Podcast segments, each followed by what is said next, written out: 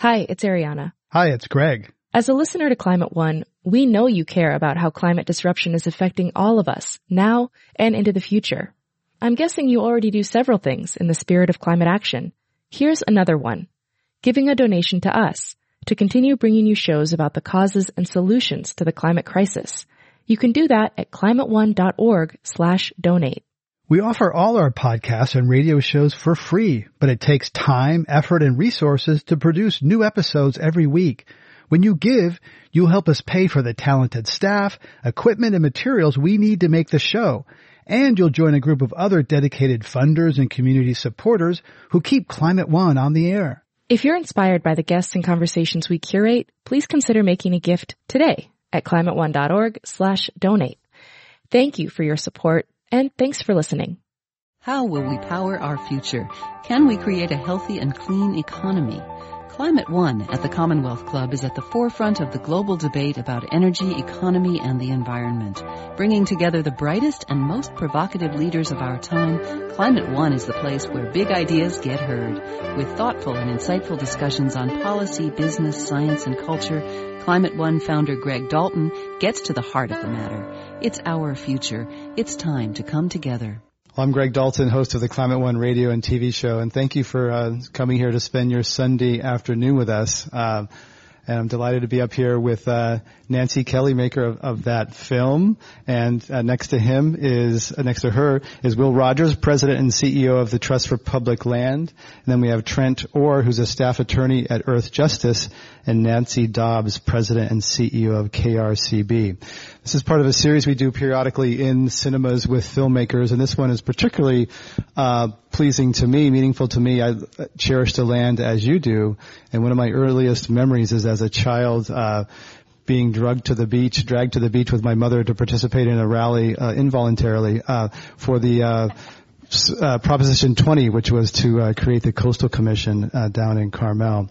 So we're going to do this. So we're going to get your participation. We're going to do this in a way that is accessible to people outside the room who may not have seen the film yet. And we're going to re- do about a 25 minute conversation, and we'll pass the microphone around in just a minute to get your participation. Uh, Nancy Kelly, let's begin with you. Tell us about the background, how you came to this story, and the inspiration for for making this interesting film. Well, um, this is probably a good question for Nancy Dobbs because it was her idea. Well, Nancy Dobbs, tell us.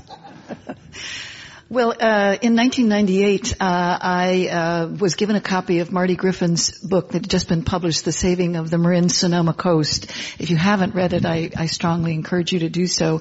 And basically, the story is chock full of these stories of how individual people had made a huge difference in saving the uh, the coastline that we all know and perhaps take for granted. And that's what inspired me was that I thought I knew those stories. I thought I knew all about the uh, And Sonoma in the, in the North Bay area and found out that I had no idea how close we came to losing it all.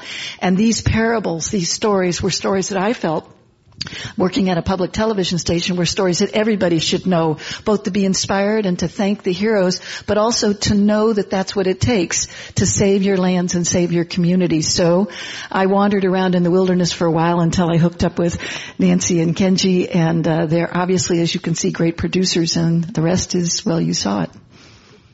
Well, Nancy, tell us a little bit about making the film. Obviously, you had some audio archives. Some of the people are still around. So Stuart Udall, tell us about how you got to some of the key characters in the film. Well, I think one of my favorite stories is um, trying to figure out how to get Mr. Udall to be in the documentary because I didn't I really didn't think we'd have. This is Stuart Udall, Secretary of Interior Stuart under President Udall, Kennedy, who, who mm-hmm. was the Secretary of the Interior under Presidents Kennedy and Johnson, and um, and he was still alive at that time and he was living in um, Santa Fe. And um, Bill Duddleson, who um, is you see in the documentary, he was the um, legislative aide to um, Congressman Clem Miller, and Bill called Mr. Udall on my behalf, and he was willing to talk to me. But he, when I called him and asked him if I could come and interview him, he said no. I thought, oh no, and I said, Mr. Udall, no doesn't really work for me.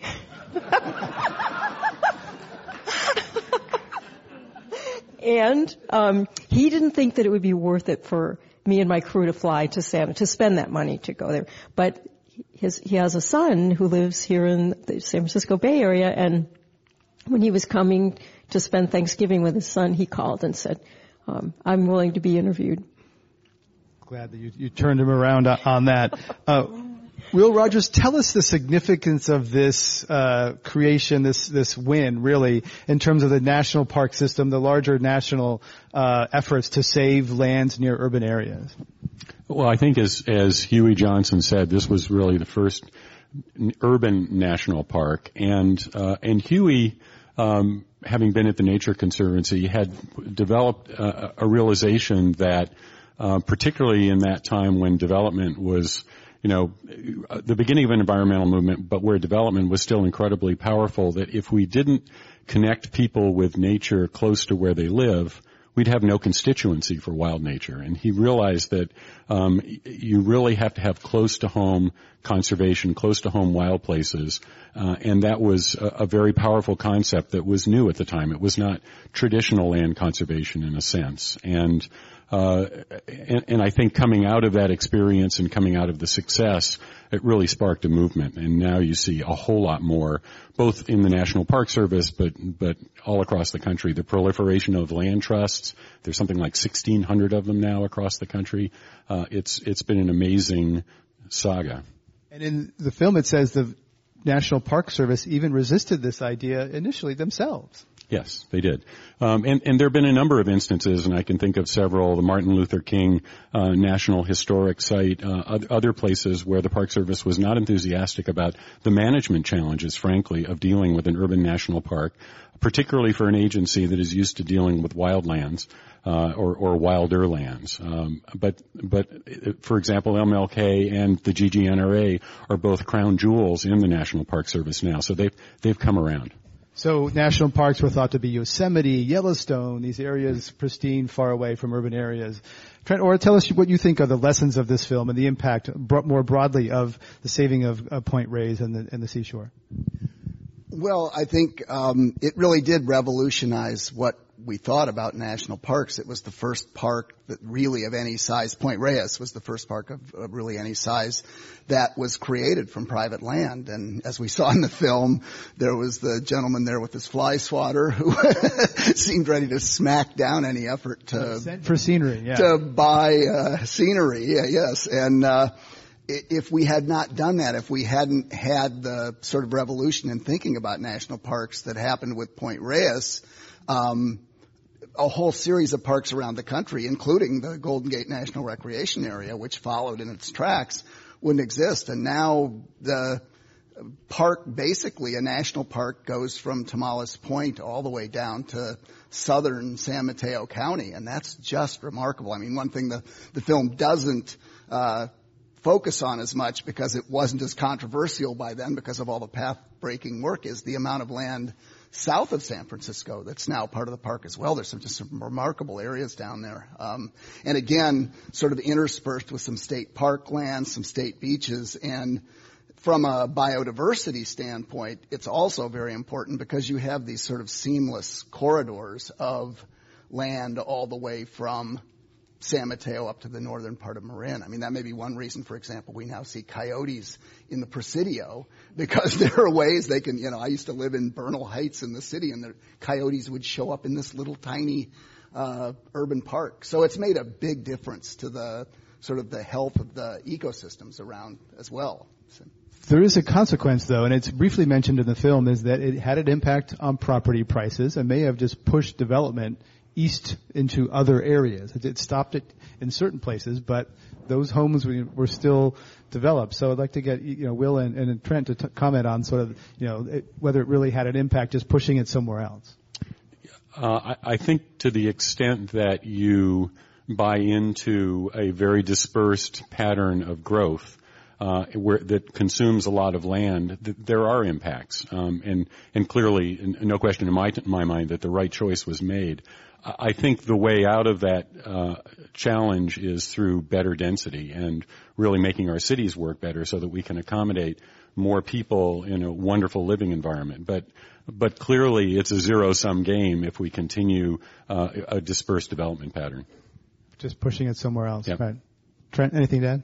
Well, no, I would, the the same. I think that urban smart growth is the the way to go. I mean, obviously, the gorilla in the room that I wish I had a handle on is growing human population, and uh, I mean that's one that we're all going to have to contend with, and we aren't. No one is grappling with now. So. Nancy Dobbs? Well, I, I, think they've said it well. The the issues of infill and so on are things that we have to pay attention to now. What the pattern was then was just keep going out and out and out with any without any planning, without any attention to other needs besides housing and, and places for people to live and work. I think now the, the the the work of the last couple of decades have shown us that city planning and urban planning can be done very well, and it's a constant challenge. Just like preserving those lands is a constant challenge, so is it to figure out how to deal with the needs of the population. And I think we're still right in the midst of that. Nancy Kelly, I want to talk briefly about uh, Cleveland, and then we'll get to climate. But there's a, a case of Cleveland. There's a sort of sister parallel story here. So tell us about that. Yes, um, we screened Rebels with a Cause at the um, Cleveland International Film Festival a couple of months ago, and um, and we got to know the people from the Cuyahoga Valley National Park, which is minutes away from downtown Cleveland, like 20 minutes away, and um, and we learned that that park came about um, in the same legislation as the Golden Gate National Recreation Area, and it was so interesting to um, hear people in Cleveland in the post-screening discussions after seeing Rebels um, talk with reverence about Congressman Phil Burton, because they, you know, they had their own Congress people who were agitating for that park, but it was Phil Burton that brought it home, and they haven't forgotten that. And what an unlikely hero, a guy who only goes outside to smoke a cigarette, right? I mean, it's one of my favorite lines. That whole thing. Um, how will climate change impact this park and, and our approach toward uh, other parks in the future like this? You know, Will Rogers, uh, there's a lot of stress on these ecosystems, and uh, climate change is going to threaten them in a new way. Yeah, and I don't know that anyone truly knows except that they really will be affected. I mean, you have, you know, today's wetland is tomorrow's ocean bottom, or at least halfway through or at the end of this century. Um, we'll either have too much water or too little water, and it's going to come a whole lot quicker. Um, it, the the odds of our having any kind of appreciable snowpack over time to hold our waters will change dramatically. I think we'll be doing more structural water retention. I think there are a huge number of environmental issues that are are going to force us to really understand. We've got uh, you know the the pine bark beetle in the in the Rockies. You're seeing just vast swaths of conifers that are that are dead, um, and we're just beginning to understand what the implications are. So I don't know that anyone can tell you exactly what's going to happen out there, but it's going to be different. Definitely will change. Some people would say that protecting California's coast has pushed development inland where people have a higher carbon footprint. You live in Fresno, you use more air conditioning, and this is really challenging to say that maybe there ought to be more people living along the coast where it's cooler, where we treasure the ecosystem, but they have a lower carbon footprint. That turns California's development of the last 50 years upside down. Trent Orr? Is that blasphemy? well, it's not blasphemy, but I guess the question is how do you save things that are important? I mean, I, I think that there are wonderful things in the Central Valley as well. If, any, if you ever visited the Carrizo Plain National Monument down in the southwest uh, valley, it's an extraordinary place. So I, I don't think it should be an either or.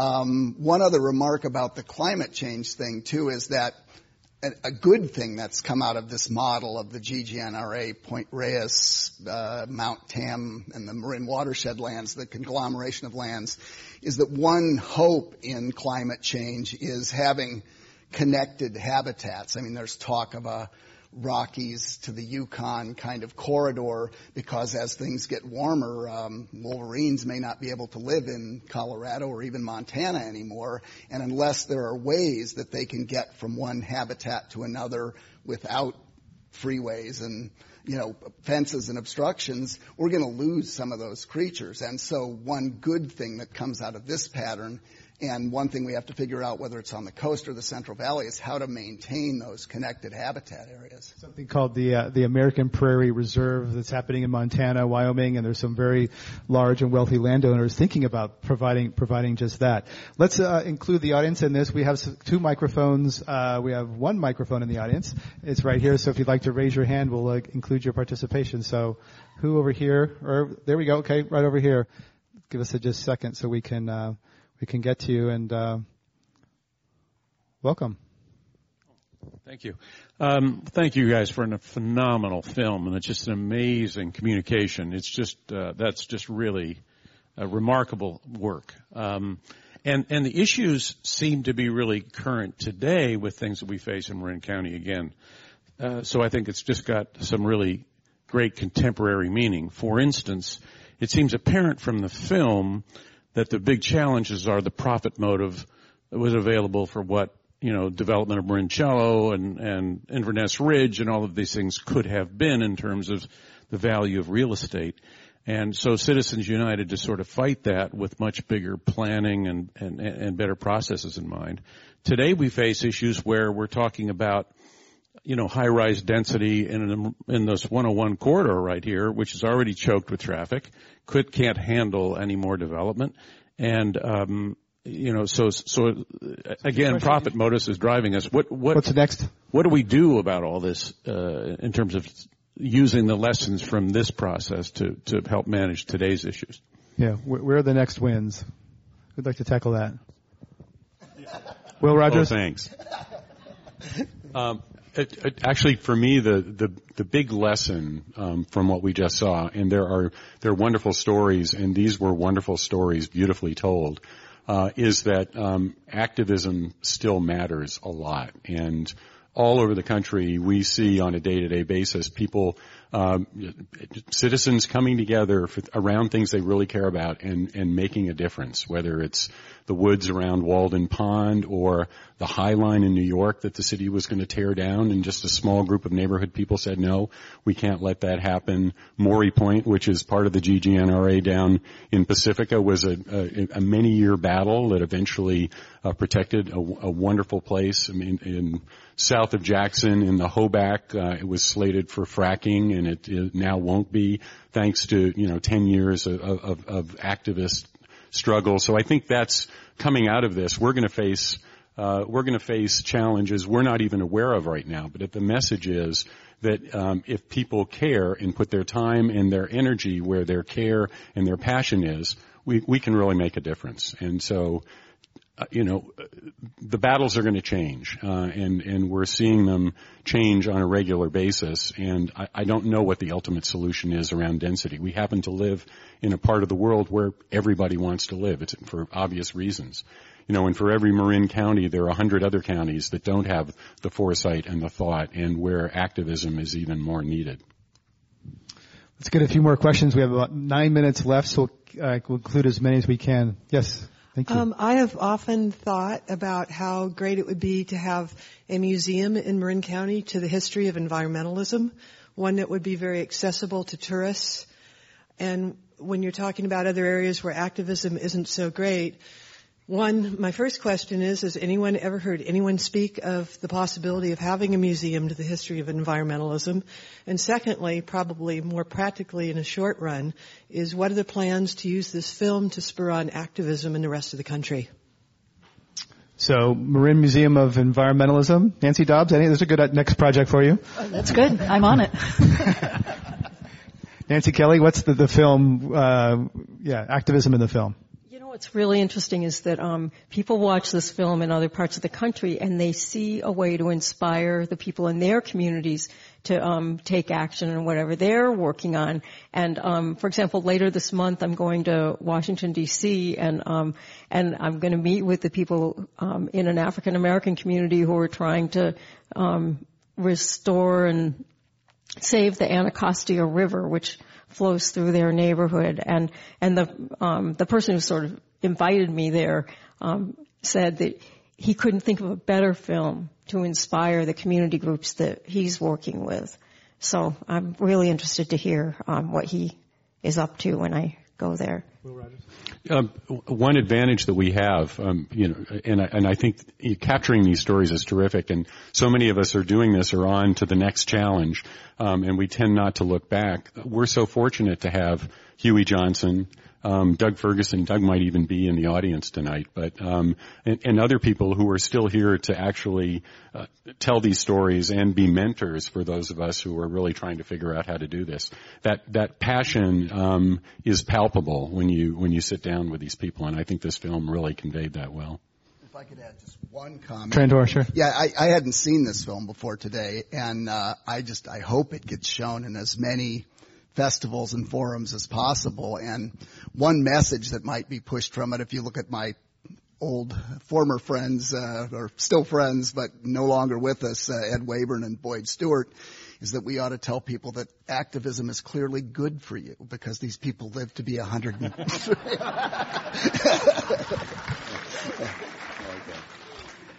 Let's have our next audience question. Yes. Hi. Um, the question is because this movie is so motivating and inspirational and and um, educational. Is are there any plans uh, to include this in our educational systems? Like, can our local high schools look forward to this being incorporated into the educational? Uh, Yes. Nancy Kelly. There are um, we Rebels just got a, um, an educational distributor, New Day Films, and um, so now we have to make the DVDs, make sure we have the money in the bank to do that, and um, and it's going to be closed captioned because that's what California schools require, and then we'll um, go about letting teachers, particularly in California, but all over the country, know. And there's going to be a national broadcast We'll, we'll be distributing it through PBS as well, so you can be sure that cities all over the country will be equally inspired. Fantastic. Next question, yes. Yes, on the question of uh, of a history of environmental environmentalism in Marin County, there are a number of dispersed efforts going on. Huey Johnson himself is conducting a series of interviews called Forces of Nature uh, Point Reyes is is uh, interviewing some of the elders before they pop off. Um, Marin Conservation League, which I happen to represent, has over the past five years been conducting a series of walks into conservation history, choosing places like Ring Mountain, Marincello, Tomales Bay State Park, China Camp, uh, Angel Island, and so on, and so and, and, Point Reyes, the, the national seashores. The point being that there is a, a, a really rich legacy. And people now who come to the county simply don't realize that their use of these open space lands depends upon the efforts that have gone on over the years. Each one has an exciting story.